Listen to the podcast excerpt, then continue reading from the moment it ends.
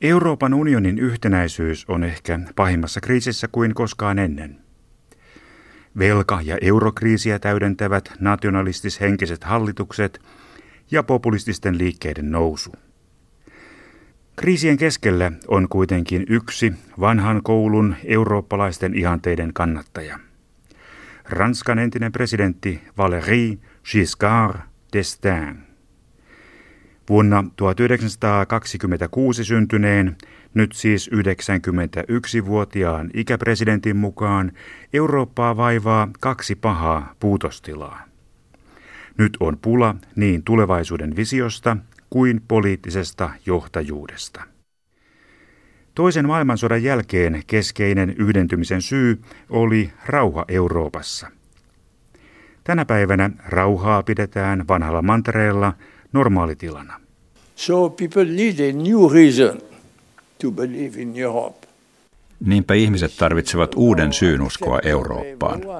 Mutta sen sijaan, että poliittiset johtajat tarjoaisivat tällaisen syyn, he tyytyvät askartelemaan kriisien hallinnan kanssa. Johtavat poliitikot kokoontuvat kyllä usein yhteen ja pitävät usein kokouksia, mutta ei näistä laajojen asialistojen huipputapaamisista juuri sen kummempaa sisältöä näytä syntyvän. Tämä aiheuttaa kansalaisissa turhautumista, passiivisuutta, tyytymättömyyttä ja kapinahenkeä. Ratkaiseva hetki EUn tarkoituksen näkökulmasta oli Isossa Britanniassa käyty Brexit-kansanäänestys. EUn puolesta käyty kampanja ei kuitenkaan tarjonnut positiivista ja vakuuttavaa visiota Euroopan tulevaisuudesta. Valitettavasti se tarjosi ainoastaan argumentteja siitä, mitä britit menettäisivät, jos maa eroaa EUsta. Tämä ei vakuuttanut ihmisiä itse Eurooppa-projektin kannattajiksi. EUn puolesta käyty kampanja ei antanut ihmisille välineitä vastustaa unionista eroamista. Tilanne jätti EUta vastustavan kampanjan esittelemään vapaasti visioitaan paremmasta tulevaisuudesta EUn ulkopuolella.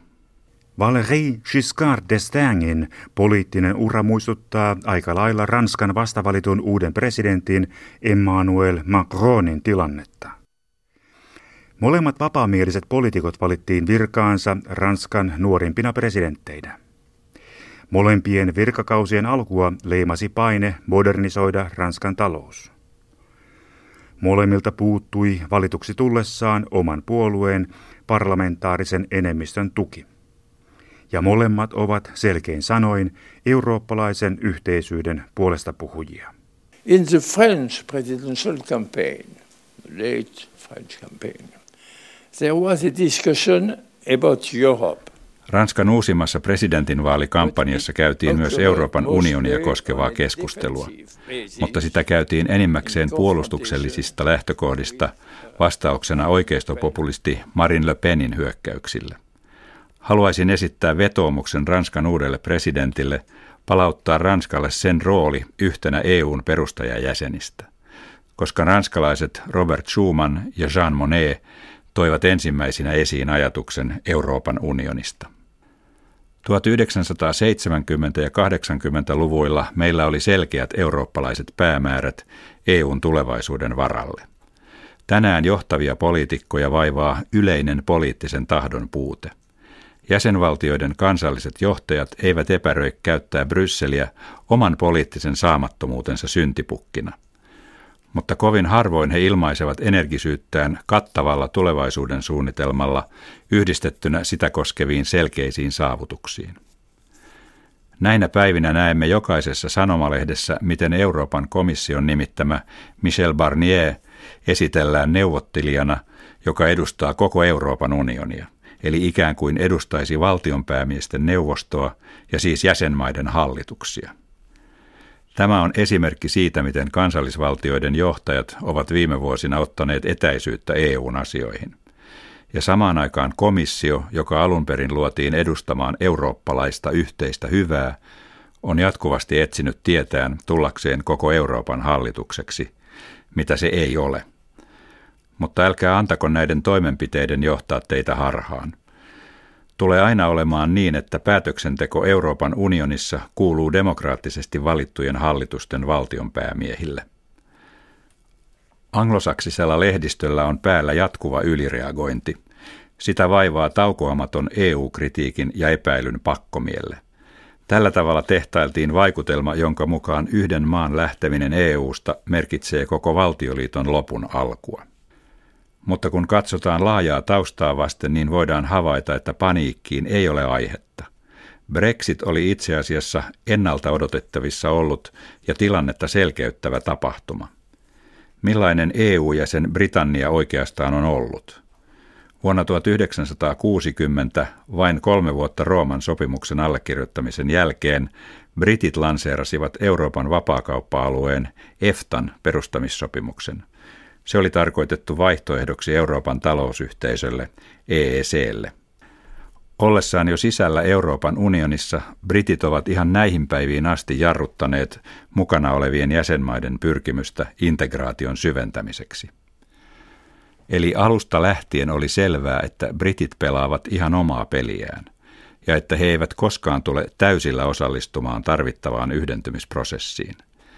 Miksi meidän siis pitäisi ihmetellä sitä, että he lopulta astuivat kokonaan ulos, sen sijaan, että he edelleen pitäisivät toisen jalan EUn sisällä ja toisen jalan unionin ulkopuolella? Millä tavalla EUn toiminta ja tavoitteet saadaan jälleen selkeiksi niin jäsenmaiden poliittisille johtajille kuin niiden kansalaisille? So we must be very clear. There are two Europe. Meidän tulee tehdä hyvin selväksi, että on kaksi Eurooppaa. Ensinnäkin on suuri 27 jäsenmaan vapaakauppa-alue EU 27. Se on hyvin monimuotoinen taloudellinen ja kulttuurinen ryhmä. Ja se torjuu ja tulee torjumaan kaikki yritykset kehittää integraatiota edelleen.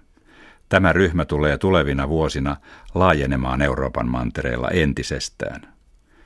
Toisekseen on 19 valtion euroalue, jonka ydin käsittää kuusi perustajajäsenmaata. Ne ovat pysyneet yhdessä ja säilyttäneet jo 60 vuoden ajan yhdentymisen halunsa huolimatta monista taloudellisista mullistuksista.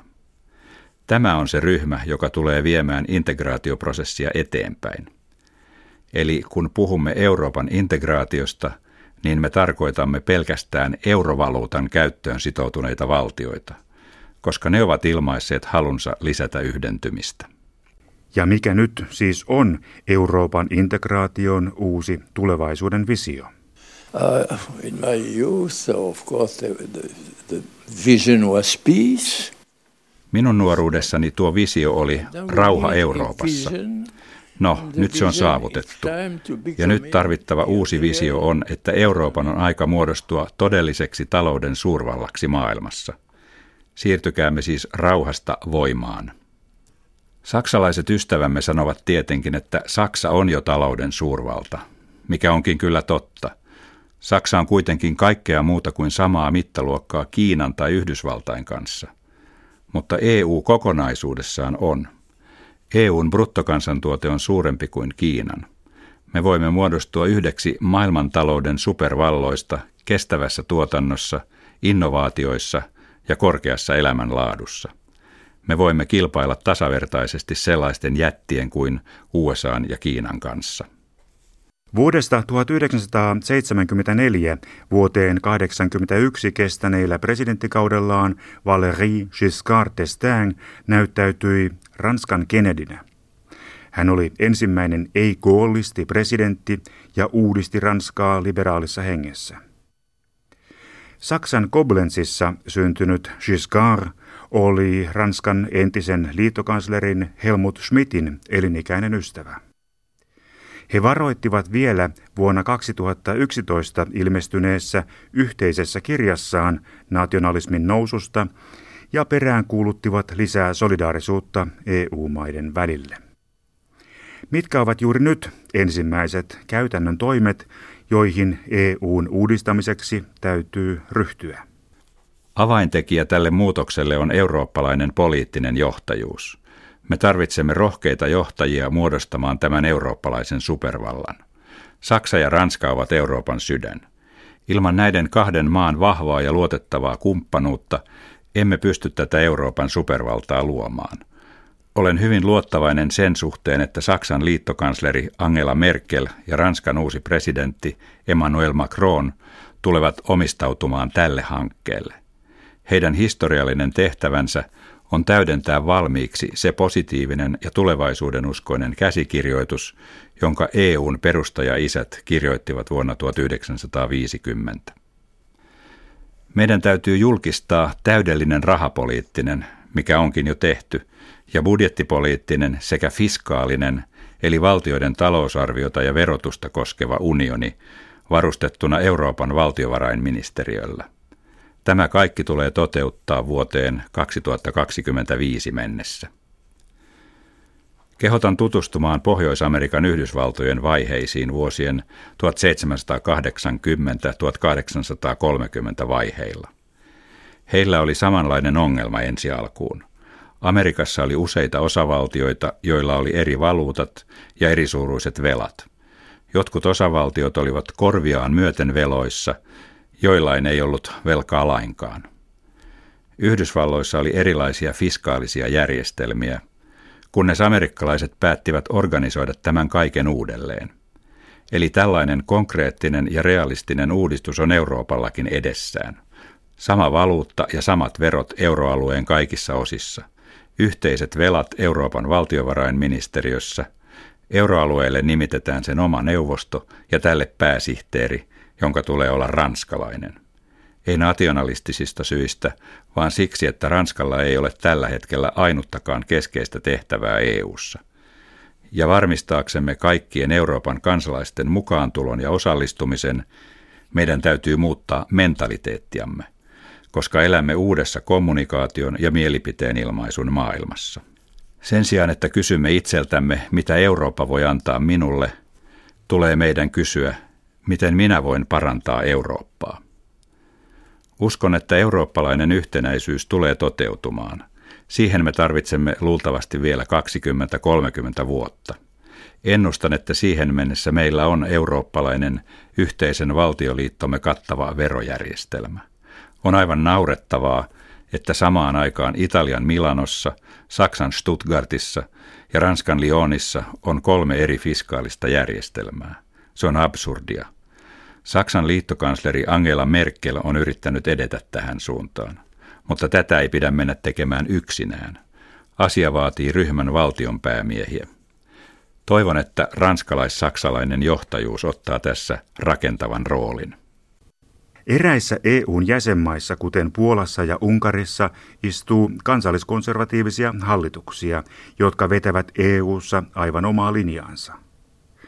Monessa maassa, kuten Saksassa, Alankomaissa ja Ranskassa, oikeistopopulistiset puolueet saavuttavat EU-vastaisilla teemoillaan korkean kannatuksen. Miten meidän tulisi taistella näitä nationalistisia ja populistisia liikkeitä vastaan?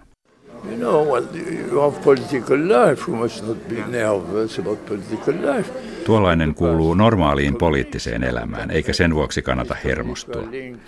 Menneisyydessä meillä oli kommunisteja omassa maassani Ranskassa, ja ne kommunistit olivat linkittyneet yhteen Neuvostoliiton kanssa, joten molemmat olivat osa poliittista elämäämme. Vahingoittaako populismi eurooppalaista yhteisyyttä? No. Well, it's, well, in the core of Europe, no. Ei, ei ainakaan EUn kovassa ytimessä.